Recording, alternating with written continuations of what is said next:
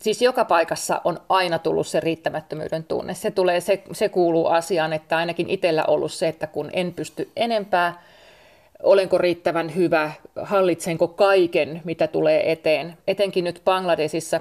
Bangladesissa meillä oli sairaala ja sinne tuli sitten ihan niin kuin tavallaan, kun tulisi sairaalan ensiapuun, niin tuli ihan kaiken näköisiä, ihan mitä vaan, tuli leikattavia.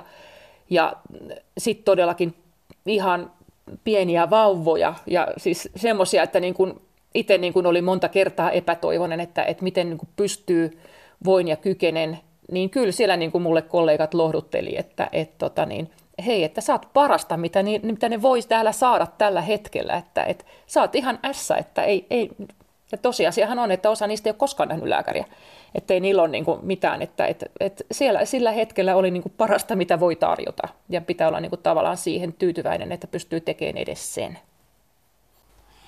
Ohjelma on kuusi kuvaa. Ollaan Kangasalla. Saarikylien idyllisessä maisemassa. Täällä asuu Eila Rooseli, voisi sanoa melkein, melkein hiljaisuudessa. Täällä palaa takassa tuli ja kynttilät palaa. Tämä paikka on vanha maalaistalo, joka on vähän repareerattu ja tässä on hirsiä, vanhaa hirttä ja sitten vähän uudempaakin tässä. Ja kauempana rannassa on sitten myös rantasauna. Ohjelmassa kuusi kuvaa. Nyt katsotaan Eila Rooselin ensimmäistä kuvaa. Tässä ollaan samassa paikassa, missä me ollaan nyt itsekin, eli tämmöisen hirsipirtin pöydän päässä ja pöydällä on kynttelikkö. Tässä on kaksi kynttelikköä nyt, jossa palaa aidot kynttilät, niin kuin tuossa ikkunalaudallakin. Mitä tässä kuvassa tapahtuu? No tämä on itse asiassa viime joululta ja perhe on mulle hyvin tärkeä asia ja tämä oli sellainen joulu, että mun koko perhe oli paikalla. Eli kaikki mun kolme lasta partnereidensa kanssa ja mun miesystävä. Onko siinä jouluateria juuri syöty vai Siinä on joulu, jouluateria on käynnissä juurikin. Mitä tämä tunnelma merkitsee sinulle? Mä oon semmonen, joka niin kun, mä rakastan kynttilöitä ja mä rakastan joulua. Se on yksi syy, miksi tämä kuva on tässä myöskin, että mä oon, oon jouluihminen. Mun mielestä joulu on semmoinen kaiken sen pimeyden ja loskan ja joku valoa tunnelin päässä fiilis, että odotetaan joulua. Ja mä tykkään, että joulussa on niitä tiettyjä perinteitä. Syödään yhdessä, syödään hyvin, vähän juodaan punaviiniä ja oluttakin siinä. Pelataan pelejä illalla, käydään hautausmaalla. Kaikki nämä niin kuin peruskuviot ja se, että ollaan yhdessä. Kaikki mun rakkaat ihmiset on koolla. Mä oon joskus aikaisemmin jopa sillä että kun mulla oli ystäviä, jotka oli yksinäisiä, eli eronneita tai jostain muusta syystä, ettei ollut perhettä, niin niin, niin olen aikaisemmin pyytänyt heitäkin meille viettää joulua, koska mä tykkään, että, että jouluna etenkin, että ollaan yhdessä ja, ja että on enemmän ihmisiä kuin vaan minä ja miesystävä Rune. Eila Rooseli, sinä olet yleislääkäri. Tällä hetkellä on yksityispraktiikkaa, mutta olet myös SPRn palveluksessa ollut ja olet muualla päin maailmaa paljon kiertänyt. Ja tämä yhteisöllisyys ja perhekeskeisyys on aika tärkeää, niin Miten sä voisit verrata niitä Suomen perheasioihin, näitä, mitä olet kohdannut tuolla kaukomailla, Sierra Leoneessa olet ollut, olet ollut Haitissa ja Nepalissa ja muuallakin? Joo.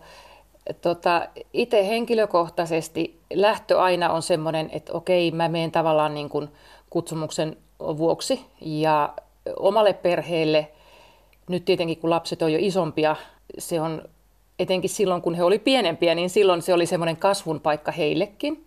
Eli että mulla on ollut mun ystäviä ja, ja tota, mm, sisko on ollut lapsia hoitamassa sen ajan. Lapset on oppinut myöskin näkemään sen, että tämä maailma ei pyöri vaan Kangasalan ja saarikylien niin kuin mittakaavassa, vaan täällä maailmassa on, on muitakin ihmisiä, jotka on hädässä, heitä pitää auttaa. Plus, että he on myös oppinut sitten niin kuin itse omilla kohdillansa niin kuin myöskin olemaan itsenäisiä. Et pitää, osata, et pitää ottaa vastuuta myös itsestänsä, osata omia asioitansa, ettei vaan odota, että joku passaa. Ja se, että sit mitä siellä ulkomailla, niin siellä niin kuin Me delegaatit ollaan yhtä perhettä, asutaan hyvin läheisesti toistemme kanssa, eli tota, niin vietetään aikaa koko ajan käytännössä, ollaan yhdessä, eli siinä tulee semmoinen oma yhteisöllisyys.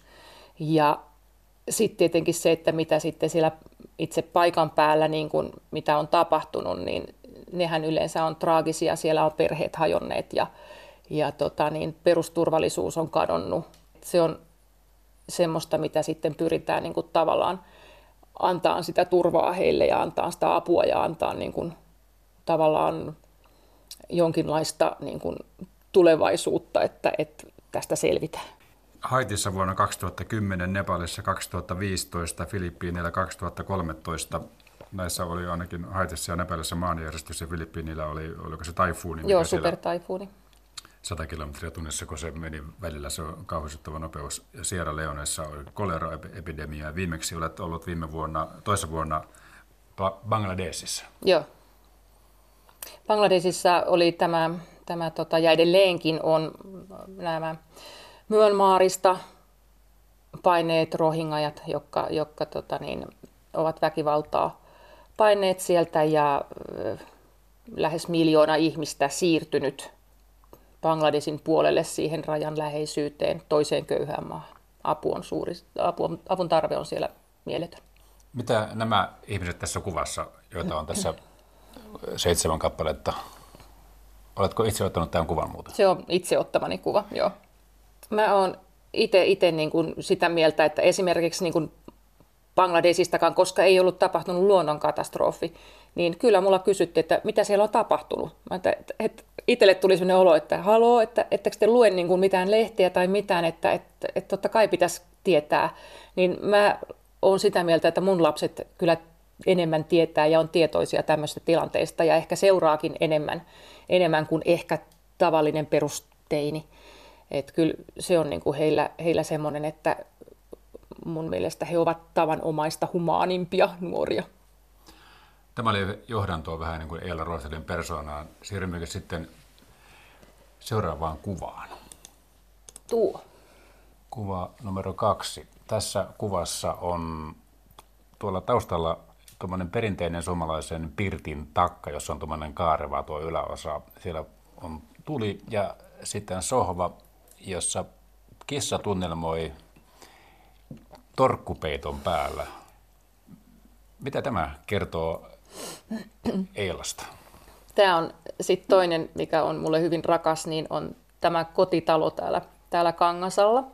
Mä oon asunut tässä 20 vuotta ja, ja tota niin, niin, niin, alun perin miehen kanssa alettiin tätä rakentamaan. Ero tuli sitten aika alkuvaiheessa ja jäin tänne itse yksistäni sitten lasten kanssa sinnittelemään ja, ja tota niin, niin, niin, tämä 20 vuotta on ollut välillä hyvin ekstriimiä olemista maaseudulla lumen ja luonnon, luonnon tilojen keskellä.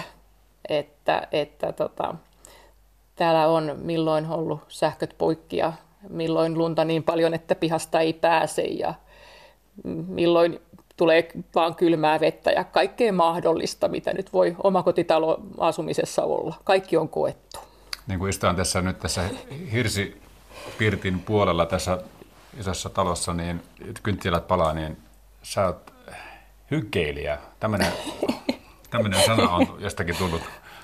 Mikä se oikea sana on? Kotoilija, varmaan tämmöinen. kotona. Niin mä joo, kyllä, että et, tota, niin, ei mä, et mä oon niinku sen, sen vaiheen jo elänyt, että piti mennä ja bailata. Kyllä mä vieläkin lähden joskus tonne kylille, mutta äärimmäisen harvoin ja silloinkin todellakin ystävien kanssa, kanssa mutta, mutta tota niin, kyllä mä niin nautin kotona olemisesta ja siitä, että mä laitan ne kynttilät, laitetaan takka, katsotaan telkkarista jotain kivaa ohjelmaa, syödään hyvin, otetaan muutama lasi punaviiniä siinä, siis se on niin kuin, ja sitten se toinen, mikä on, on se, että et tota niin, sunnuntaina Rune lähtee lämmittämään kello 14 rantasaunaa, pakkasilla siihen menee kaksi tuntia, tekee mulle avannon siihen. Mä oon nyt viime aikoina käynyt hiihtämässä jäällä tunnin lenkin ja tuun sitten suoraan saunaan ja vihdotaan ja saunotaan. Minä käyn avannossa, syödään, syödään saunamakkarat ja saunaoluet ja, ja tota, niin, sitten todellakin rentoutuneena ja relaksoituneena tullaan sitten vielä, vielä kotiin, katsotaan hetki telkkaria ja mennään nukkuun. Se on aivan ihanaa. Se on vastapaino tälle maailman kriisipaikkojen näkemiselle ja kokemiselle. Joo, se on todellakin semmoinen niin kuin kotipesä, missä niin kuin kokee olevansa niin kuin vailla murheita, vaikka niitä täällä aina välillä onkin, mutta ihanaa olla omassa pienessä paratiisissa, omassa pienessä maailmassansa täällä. Mikä kissan nimi on? Maisa. Maisa kissa siinä.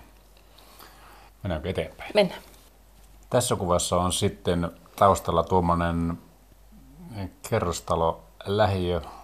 En tiedä, onko tämä Kangasalta vai mistä lienee. Sitten on ryhmä naisia, jotka ovat jalkapalloasusteissa vihreän kentän kulmalla maali näkyy tuossa taustalla. Ja tässä ollaan niin kuin tämmöisessä hengenkohotusympyrässä, missä ollaan käsikaulaa ja varmaan ottelu on alkamassa, näin veikkaisin tässä.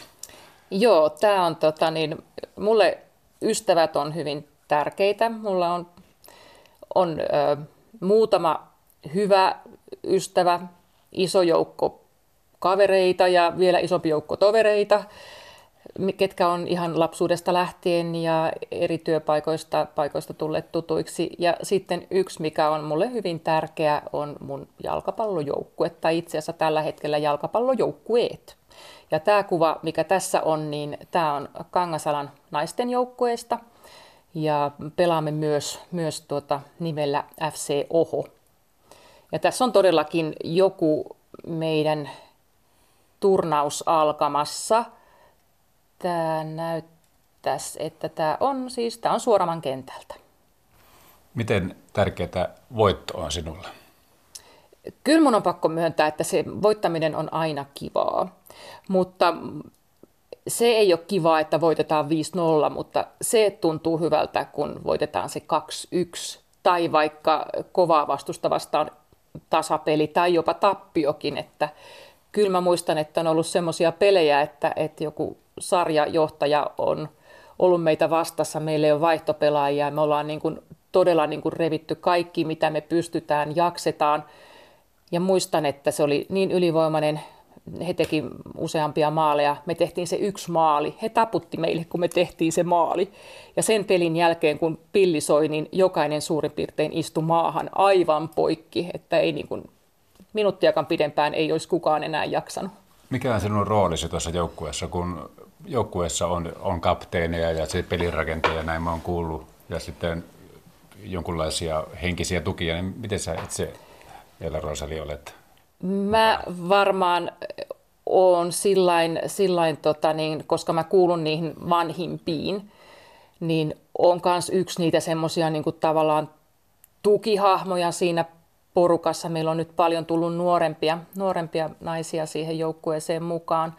Ja on yhdessä kapteenin kanssa semmoinen herjan heittäjä, joka keksii kyllä juttua ja tilannekomiikkaa mistä tahansa. Että meillä yleensä on ihan hirmuisen hauskaa, hauskaa reeneissä. Ja sitten tosiaan on tämä toinen joukkue, mikä on sitten Lynksetten nimellä, jossa pelaa sitten osa vanhoja Ilveksen, Ilveksen pelaajia ja sitten nuorempaa porukkaa. He on erittäin taitavia vanhoja pelaajia. Heidän kanssaan me emme reenaamme, vaan pelaamme. Kun Eila Rooseli, olet yleislääkäri ja, ja olet kokenut lääkäri jo, voisi sanoa näin, niin joukkue pelaa ja sattuu haaveri, niin onko, luoko se joukkueelle jonkunlaista turvallisuuden tunnetta, kun menemme pelaamaan nyt tuonne jonnekin, että otamme riskiä vähän enemmän, koska onhan meillä tässä tämä Eila, joka hoitaa meidät. Joo, ja mä oon kyllä heille sanonut, että mä ihan sujuvasti tuun pitään kädestä kiinni sitten, kun nilkka on mennyt, kun joku tuo sitä jäätä ja laitetaan kylmää kohoa ja kompressiota, minkä kaikki muutkin osaa, mutta mä voin kyllä henkisesti pitää kädestä kiinni. Ja kyllä mä nyt viimeksikin eh, turnauksessa pelasin silloin Lynksettien kanssa ja eh, FC Oho pelasi omaa peliänsä, niin kyllä mut tultiin sieltä hakemaan, hakemaan meidän maalivahti tuli sanoa, että, että vitsi, mä torppasin yhden, että viittikö tulla kattoon, tarviiko sen lähteä jonnekin, että nilkka meni, että tuksa kattoo. Ja kävin kattoon toisen pelaajan. Miten tuossa kun olet kriisipesäkkeessä ollut ja autat varmaan kymmenkertaisen määrän potilaita päivässä verrattuna Suomen olosuhteisiin, ja sä oot semmoinen niin kuin henkilö, johon puoleen käännytään, niin haluatko sinä koskaan sitä roolista eroon esimerkiksi tämmöisessä jalkapalloottelussa, että haluat olla vain se herjanheittäjä ja pelin rakentaja siellä tai joukkueen jäsen, että haluatko päästä sitä lääkärin vastuusta tällä tavoin? Vai miten se, tuleeko se aina mukana? Kyllä mä niin kuin katson, että, että tota, niin se niin kuin kuuluu, kuuluu tähän ammattiin ja kuuluu niin kuin kuvioon, että ilman muuta, että jos jotakin sattuu, niin totta kai mä oon se, joka sieltä vinkataan kyllä paikan päälle hyvin äkkiä. Että toikin tapaus oli semmoinen, että mä en itse asiassa, koska pelasin eri joukkueessa, niin meillä ei ollut peliä, että mä olin kahviossa silloin syömässä. Niin kyllä mä sen sapuskan jätin siihen, niin kuin mikä on normaalia, että kun tapahtuu jotain, niin lääkäri jättää sen syömisen siihen ja käy kattoo ja syö sitten ne kylmenneet siitä sitten sen jälkeen. Kuvassa numero neljä on Eila Roseli itse. Hän on kaakeloidussa huoneessa lääkärin valkoinen takki päällä ja työvaatteet ilmeisesti ja jotain tekniikkaa näkyy tuolla taustalla. Missä tämä kuva on otettu? Tämä on otettu tuolla Parkanon terveyskeskuksessa, missä tota, niin olin, olin. Eli mä oon itse opiskelu- ja erikoistumis- ja nämä pyörinyt tässä Tampereen ympäristössä useimmissa paikkakunnilla, useimmissa sairaaloissa. Kaikkinensakin pisimmän työuran on tehnyt Tampereen kaupungilla varmaan yli 20 vuotta. Loppuviimeeksi virassa vuodesta 1999 ja olikohan se 2006, niin olin Hervannan terveysaseman vastaavana lääkärinä. Ja sieltä mä lähdin sitten vuonna 2012 siirryin sitten privaattipuolelle, eli Pihlajalinnaan, ja silloin siihen diiliin kuulu, että mä toimin opetuslääkärinä Parkanon terveyskeskuksessa, ja jotta saan tunnit täyteen, niin teen siellä maanantain normaali työpäivän, päivystän sen yön siellä ja teen tiistaina normaali päivän, niin sitten saadaan niin se sopimus täytettyä. Eli tämä on Parkanosta yöpäivystyksestä. Ja sitten on tällaisen ää, Medigroup-yhtiön rekrytoimana tehnyt nyt sitten ää, Kankaanpään mehiläiseen tehnyt tämmöisiä työkeikkoja ja viime, ensimmäisen tein niin kuin viime vuoden puolella silloin, kun tämä Medigroupin rekry alkoi mua sinne päähän houkuttelemaan, niin mun ensimmäinen, että, että, että, että se on niin kaukana, niin semmoinen, että niin sä tulit just Bangladesista. Mm. Ja, ja sitten, niin kuin, että no, kaikki ovat suhteellista, että, että tota, niin, niin, niin. sitten lähdin sinne keikalle ja tein toiset keikat syksyllä ja, ja teen nyt sitten keväällä kanssa. kanssa. Tavallaan menen sinne kriisiavuksi sitten tilanteeseen, että, että on, tarvitaan henkilökuntaa. Tämä on selfie Tämä on teiniselfie, kyllä. Kännykällä olet napannut. Kyllä. Miksi aloitte lääkäriksi? Mikä sai sinut ryhtymään? Siis tämä on semmoinen, että itse yhdistän sen siihen, että meillä on käynyt lääkäri kotikäynnillä Koiviston kylässä joskus 60-luvulla varmaankin. Ja musta se oli niin, kuin niin hienoa ja upeata ja, ja, tota niin, ja mä parannuin sen jälkeen. Niin mulla oli siinä välivaihe, että mä halusin olla eläinlääkäri, mutta sitten mä totesin, että mä en pysty lopettamaan eläimiä. En terveitä eläimiä mitenkään pitovaikeuksien vuoksi, että et, tota, niin mä valitsin sitten, että, että jos mä lähden sitten kuitenkin ihmispuolelle. Ja, että mä oon kyllä löytänyt semmoisen ammatin, mikä on ollut kyllä unelma. Mitä vaaditaan lääkäriltä? Minkälaisia luonteen ominaisuuksia? Heitähän on hyvin erilaisia. Juurikin meinasin sanoa, että meitähän on hyvin erilaisia. Ja, ja varmaan tänään juurikin, kun olin, olin luennolla, niin tota, luennoitsija sanoi, että, että tota, kun itse tota, oli ylilääkärinä ja oli niin kuin erilaisten lääkäreiden pitämässä kokouksia, niin sanoi, että aika jännä, että on kyllä aivan erilaista, kun on kokous lastenkirurgien kanssa ja psykiatrien kanssa että, ja sisätautilääkäreiden kanssa, että, että kyllä sieltä niin kuin ne luonteen piirteet on erilaisia, että tietyn tyyppiset ajautuu patologeiksi, tietyt psykiatreiksi ja osa kirurgeiksi. Ja sitten osasta tulee yleislääkäreitä paljon on varmaan sitä, että et tota niin, ajautuu. Et osahan meistä, että mäkin varmaan ehkä Mulla on ollut, mä laitoin paperit aikoinaan neurologiallekin ja mä oon tehnyt sisätauteja ja sisätaudit kiinnosti jossakin vaiheessa. Käsillä teken jonkinlainen kirurgiakin kiinnosti. Että opiskeluvaiheessa tavallaan käyn niitä kaikkia lävitte. Et yleislääketiede oli semmoinen, että mä tiesin, että töitä tulee riittämään. Nyt mä oon niinku semmoisessa, että mä pystyn niinku isoa joukkoa ihmisiä auttamaan. Että mä tiedän niinku kaikista kaikista aloista tiedän jotakin, mutta tota, mihinkään alaan en ole niin, kuin niin että voisin niin kuin ihan yksityiskohtaisesti kertoa, että miten tämä homma etenee tai miten joku leikkaus ja miten tämä leikataan ja mikä siitä on tulokset. Mutta mä tiedän, että pitää tehdä näin ja tässä tapauksessa pitää tehdä näin. Mitä taas välttämättä joku muu lääkäri, joku silmälääkäri ei tiedä, miten näitä asioita hoidetaan, niin mä todennäköisesti mulla on jonkinlainen käsitys siitä asiasta.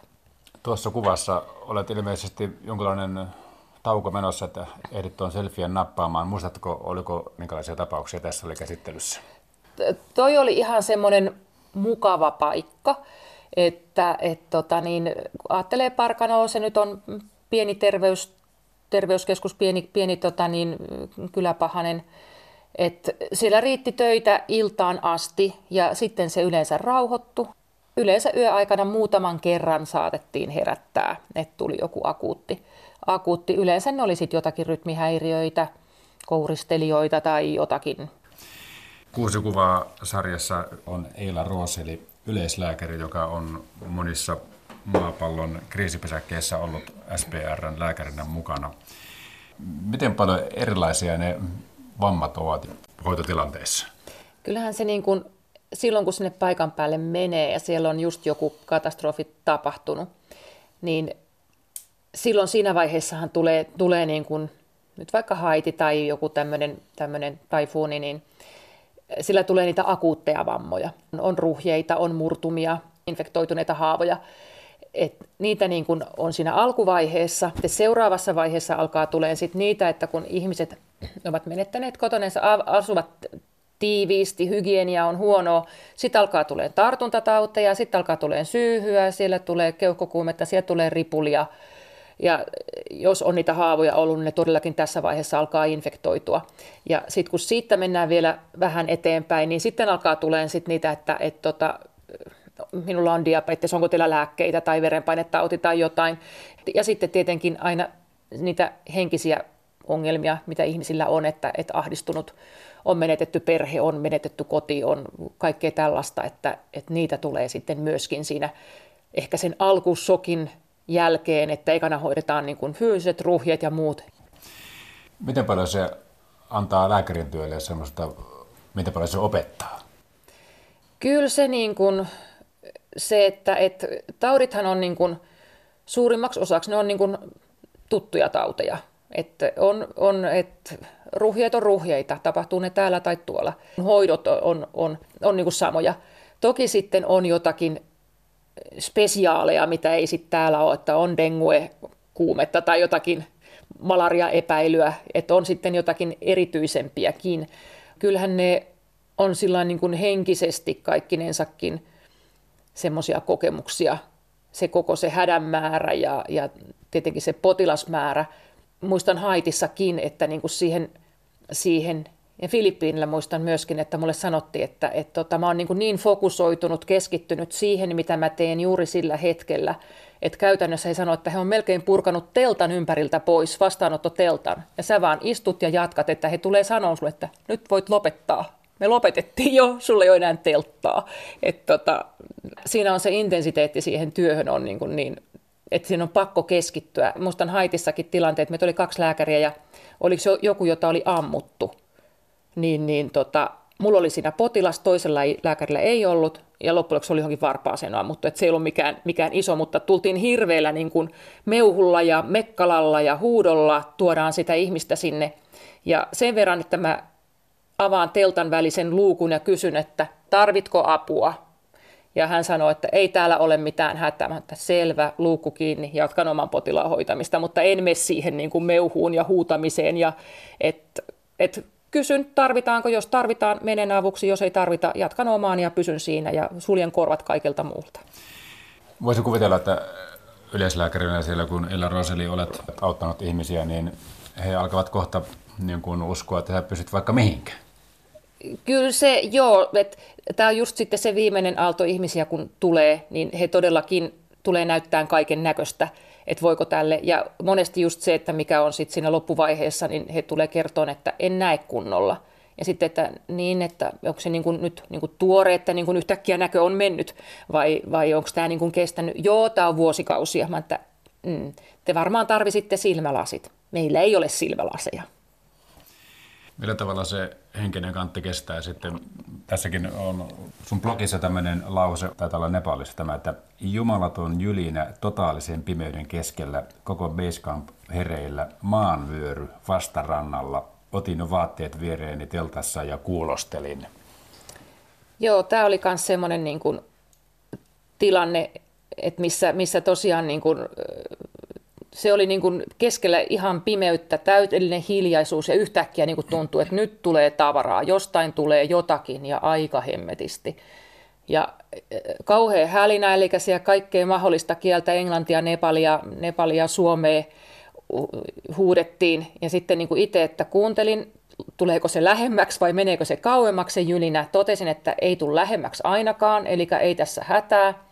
Ja sitten tota, täys pimeys, ei, ei, voi, ei voi lähteä mihinkään ryntäileen juokseen. Et se, minkä mä tein, niin laitoin vaatteet valmiiksi, että jos tästä pitää lähteä, odotan hetken aikaa ja sitten päätän, että, että koska mitään ei tapahdu, yritän nukkua, että aamulla sitten alkaa tuleen potilaita, jos siellä on jotakin tapahtunut. Ja siinä oli sillä kertaa hyvä tilanne, että, että siellä oli todellakin revennyt iso maanvyöry vastakkaisella rannalla, joka oli valunut semmoisesta kohdasta alas, missä ei ollut asutusta ja se maanvyöry ei tukkinut myöskään jokeen, eli joen pinta ei lähtenyt nouseen, eli ei ollut mitään hätää siinä kohtaa. Mutta kyllä nämä on niinku semmoisia, että tonne kun lähtee, mä itse niinku tavallansa on sillä tapaa fatalisti, että et en mä voi niinku joka hetki niinku miettiä sitä, että et miten tässä käy ja, ja tota, selviäisi, vaan mä niinku, että minulla on tietty tehtävä, minulla on tietty määrä elämää täällä maan pinnalla ja, ja tota, se tulee loppu, kun se tulee. Ja on sillä niin kuin tavallaan rohkeilla mielin, että et, tota, niin en nyt hulluja tee, mutta se, että mä luotan siihen, että, että mulla on tietty määränpää täällä ja se ei ollut Nepalissa tuona päivänä. Oletko fatalisti siis? Olen tavallansa jo, että kyllä mä oon sitä mieltä, että jokainen vaikuttaa siihen omaan kohtalonsa, että että jos mä hyppään pilvenpiirteestä alas, niin mä todennäköisesti hmm. kuolen. Mutta, mutta tota, niin mä voin niin kuin omilla tavoillani muokata sitä, sitä omaa elämääni, mutta siinä on kuitenkin jonkinlainen juoni. Entä se epätoivo sitten, kun potilasvirta ei lakkaa ja niitä murtuneita käsiä ja, ja, ja ruhjeita ja paiseita ja vyöruusuja tulee jatkuvalla syötellä, niin kaikkia et ehdi hoitaa, kun teltta puretaan ympäriltä. Ja miten tästä epätoivosta selviät? Siis joka paikassa on aina tullut se riittämättömyyden tunne. Se, tulee, se, se kuuluu asiaan, että ainakin itsellä ollut se, että kun en pysty enempää, olenko riittävän hyvä, hallitsenko kaiken, mitä tulee eteen. Mutta kyllä se on niinku se, että et etenkin nyt Bangladesissa, että näissä muissa mä oon niinku lähinnä ollut mobiiliklinikassa ja tehnyt tavallaan niinku sitä tavallista terveyskeskuslääkärin työtä, katsonut tämmöisiä terveyskeskuspotilaita ikään kuin. Bangladesissa meillä oli sairaala ja sinne tuli sitten ihan niin kuin tavallaan, kun tulisi sairaalan ensiapuun, niin tuli ihan kaiken näköisiä, ihan mitä vaan, tuli leikattavia. Ja sitten todellakin ihan pieniä vauvoja ja siis semmoisia, että niin kuin itse niin kuin oli monta kertaa epätoivoinen, että, että miten niin kuin pystyy, voin ja kykenen, niin kyllä siellä niin kuin mulle kollegat lohdutteli, että, että tota niin, hei, että saat parasta, mitä, ni, mitä ne voisi täällä saada tällä hetkellä, että, että saat ihan ässä, että ei, ei, ja tosiasiahan on, että osa niistä ei ole koskaan nähnyt lääkäriä, että ei niillä ole niin kuin mitään, että, että, että siellä sillä hetkellä oli niin kuin parasta, mitä voi tarjota, ja pitää olla niin kuin tavallaan siihen tyytyväinen, että pystyy tekemään edes sen. Pysyttelemme edelleen tässä sinun, voisi sanoa, elämän tehtävässä tässä seuraavassa kuvassa. Nämä kuusi kuvaa ovat nähtävissä Yle fi kautta kuusi kuvaa osoitteessa, jos näitä haluaa nähdä. Viidennessä kuvassa Filippiineillä tässä kuvassa on etualalla klaffituolissa nuori äiti. Hänellä on teepaita päällä, korvakoru, hän katsoo sinua ja hänellä on sylissään noin yksivuotias lapsi. joka katsoo ohi kamerasta ja hänellä on kyynel silmässään. Ja sinä olet taustalla tuolla valkoisen huoneen perällä puu pöydän takana, katsot papereita ja sinulla on siinä vieressäsi istumassa ilmeisesti vastaanotolla nuori nainen vaaleanpunaisessa tulkki. Aha, tulkki, joka tulkitsee. Mm. Niin. Mikä tilanne tämä on? Tämä on joku yksi niistä monista tilanteista, että mitä, mitä tota niin, Filippiineilläkin oli. Eli, eli tota niin, me oltiin, mä olin siinä ykköslähdössä silloinkin, mutta sinne oli erittäin hankala päästä sinne kohteeseen. Eli, eli meitä lähti sinne kaksi tiimiä. Toinen tiimi lähti varmaan viikkoa aikaisemmin ja he pääsi loppuviimeeksi yhtä päivää aikaisemmin sinne rakentamaan sitä meidän, meidän klinikkaa. Me käytiin äh, eri kohteissa siellä sillä mobiiliklinikalla ja sitten meillä oli tämmöinen stabiiliklinikka, että toinen välillä otti siellä ja toinen välillä mobiilissa ja sitten vaihdeltiin. Ja mä tein itse asiassa enemmän sitä mobiilia, eli me kierrettiin muutamien kymmenien kilometrien säteellä eri paikoissa hoitamassa ihmisiä. Ja tota, taifuunin jälkeen siellä ei käytännössä ollut, rakennukset oli kaikki tietenkin niin tuhoutuneita, että niissä ei voinut, voinut pitää vastaanottoa. Meillä oli omat teltat ja sitten missä me pidettiin vastaanottoa, niin kirkoissa. Eli kirkot yleensä on niin vahvaa, vahvasti rakennettuja, että niissä pysty pitämään, pitämään sitten tota vastaanottoa. Tästä tuli mieleen, mikä on uskonnon merkitys näille ihmisille, joita olet auttanut? Onko, minkälainen apu se on ollut heille? Tota, kyllähän niin kuin, siellähän kirkko toimii lohduttajana sitten näissä eri tilanteissa, ja, ja tota, mutta ei sitä niin kuin mitenkään sillain, he tulee hätäänsä sinne meille kertomaan, että ei he niin kuin tavallaan tuo millään tapaa sitä uskontoa tai eri uskosuutta tai mitään tämmöistä niin kuin ei tule tavallaan esille siihen. Mutta esimerkiksi Filippiineillä niin oli myös yksi erikoislaatuinen tilanne, että otimme vastaanottoa kirkossa, kirkon keskikäytävällä. Sinne oli myöskin tulossa hautajaiset. Niin me keskeytimme sen siunauksen ajaksi, joka kesti ehkä semmoisen 15 minuuttia, puoli tuntia. Keskeytimme siksi aikaa vastaanoton ja nousimme seisomaan ja kunnioitimme vainajaa ja he hoiti sen omansa siinä ja sitten he poistuivat kirkosta ja me taas jatkoimme sitten omaa työtämme. Tuo lapsi, joka katsoo kuvan ottajan suuntaan, kuka tämän kuvan on ottanut muuten?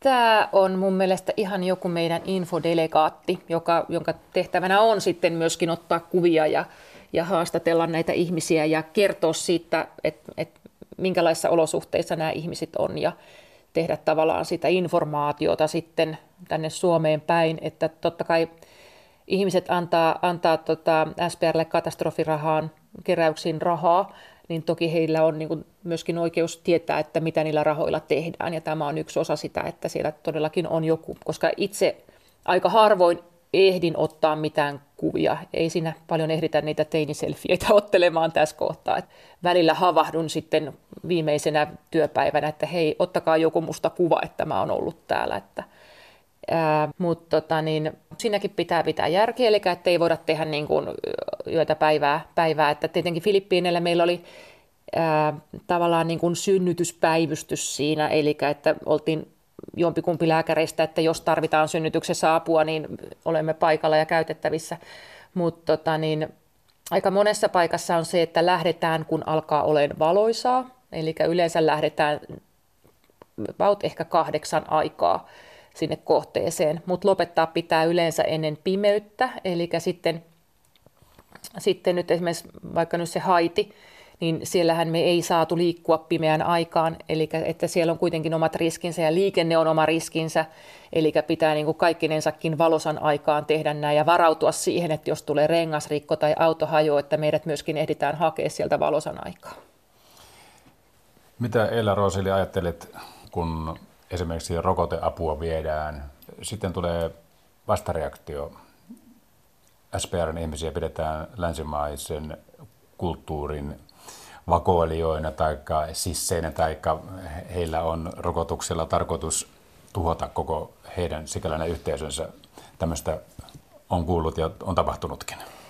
No itse en ole suoranaisesti törmännyt sellaiseen, että joka paikassa, missä meillä on ollut rokotuskampanjoita, niin kyllä ihmiset on sen niin kuin ilolla ottaneet vastaan.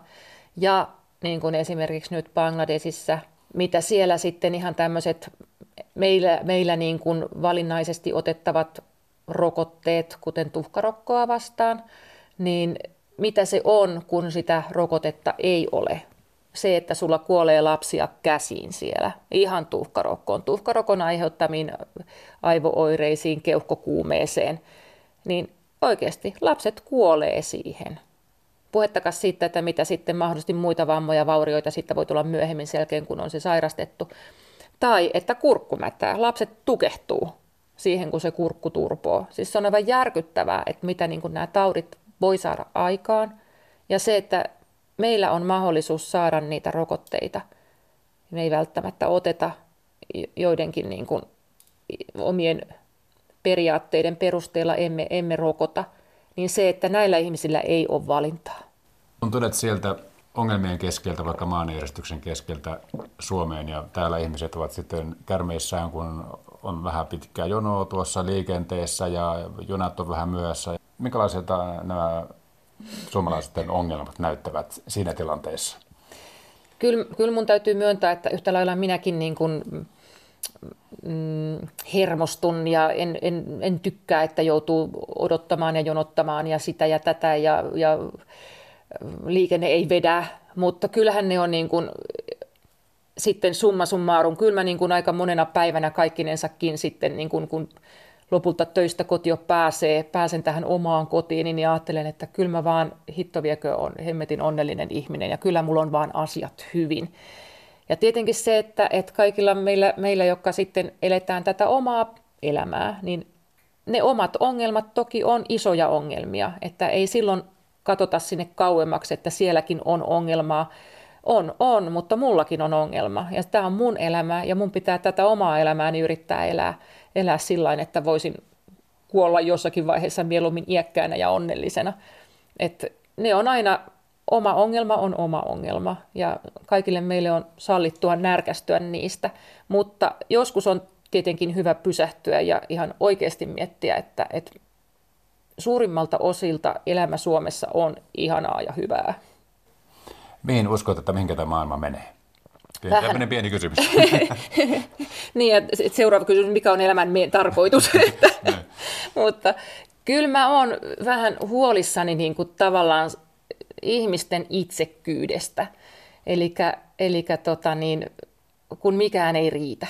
Sekä ulkomailla että, että, että omassa kotimaassa niin kuin se suvaitsemattomuus ja, ja, ja tota, jokainenhan katsoo tietenkin omaa etua, mutta se, että se niin kuin on niin kuin järkyttävää ahneutta, että kyllä mä niin kuin ajattelen, että, että joo, mä haluan itselleni, mä haluan ihan, että mulla on ihan hyvä toimeentulo, ja yritän jonakin päivänä saada tämän talon valmiiksi, yritän kouluttaa lapseni, mutta se, että jos mulla nyt tupsahtaisi tässä miljoona, niin kyllä mä luulen, että siitä tupsahtaisi kyllä aika monelle hyvän tekeväisyysjärjestöllekin ja erilaisiin keräyksiin rahaa, että en mä tarvi sitä miljoonaa, mulle riittää ihan 500 000 Niin, tässä on käyty viisi kuvaa läpi. Ja nämä ajoittuvat niin kuin tälle 2000-luvulle melkein nämä kaikki kuvat tässä. Joo, sanossa. kyllä. Vielä on kuitenkin se viimeinen kuva ottamatta. Viimeinen kuva on ottamatta, mikä, joo. Mikä oli se, se kuudes kuva? Minkä kuvan haluaisit? Mä haluaisin semmoisen semmoisen tota, kauniin kuvan. Se voisi olla Suomesta, siinä pitää olla vettä ehdottomasti. Siinä on vesistöä, se voisi olla jossakin ulkomailla, ranta, auringonlaskukin ehkä, semmoinen kuva ja se, että siinä kuvassa ei olisi roskia, siinä ei olisi muovia. Oikeastaan niin kuin aasin siltana tähän edelliseen, että mitä maailmasta olet mieltä, mihinkä tämä johtaa, niin se, että mikä myöskin niin kuin huolettaa, on tämä ilmaston lämpeneminen, ihmisten niin kuin roskaaminen, holtiton kuluttaminen, saastuttaminen, Eli se, että et, tota niin, mitä on kuvia jostain muovipyörteistä tai jostain tämmöisistä meressä. Mä itse olen vannoutunut kierrättäjä, että mä kierrätän kaiken. Et mun mielestä se on niin kuin semmoinen, että mitä jokainen itse voi tehdä. Että mitään suurta en voi, mutta ainakin se lohduttaa mua, että mä vien ne muovit kierrätykseen ja vien paperit ja pullot ja metallit ja lasit, enkä heittele niitä tonne huitsahemmettiin, että meillä pitää olla jotakin, mitä me jätetään tulevillekin sukupolville perinnöksi. Tee itse se pieni teko, niin ehkä joku toinenkin tekee pieniä tekoja. Ohjelmassa kuusi kuvaa Eila Rooseli, yleislääkäri Kangasalta, joka on matkustellut erilaisissa kriisipesäkkeissä auttamassa, niin mikä sulla on tilanne nyt? Viimeksi olet ollut Bangladesissa 2017. Rohingat, niin, eli Rohinga ja kriisipakolaisongelma. Ja edellinen, missä mä olin, niin oli Kreikka, eli siellä mä olin, oliko se 16. Ja ajattelen, että nämä viimeiset niin kuin mun katastrofit, niin ne on tavallaan niin kuin ihmisten itse aikaan saamia. Olosuhteet on sellaisia, että siellä ei, voi, ei sillä voi olla tämä on mitä niin kuin tulee varmaan lisääntyvästi olemaan. Tulee ilmastopakolaisia, tulee sodista ja tämmöisistä tilanteista johtuen, niin näitä varmaan tulee enemmän. Entäpä nyt ollaan täällä Pirtin tunnelmassa Kangasalla. Ulkona on jo hämärää ja kyntiät palaa ja takassa on tuli vielä. Koska joudut lähtemään ja minkälainen tilanne se on? Tuleeko se soitto yhtäkkiä vai miten se menee? Tämä menee sillä että, että meille tulee niin kuin tekstiviestinä tulee hälytys, tulee alert, alert, tulee A-viesti, jossa on, että tällainen on tapahtunut ja on mahdollista, että meiltä lähtee, lähtee sinne, sinne ja pysykää kuulolla. Ja, ja sitten pyydetään, että laita mahdollinen, että oletko käytettävissä, niin laita sähköpostiviestinä.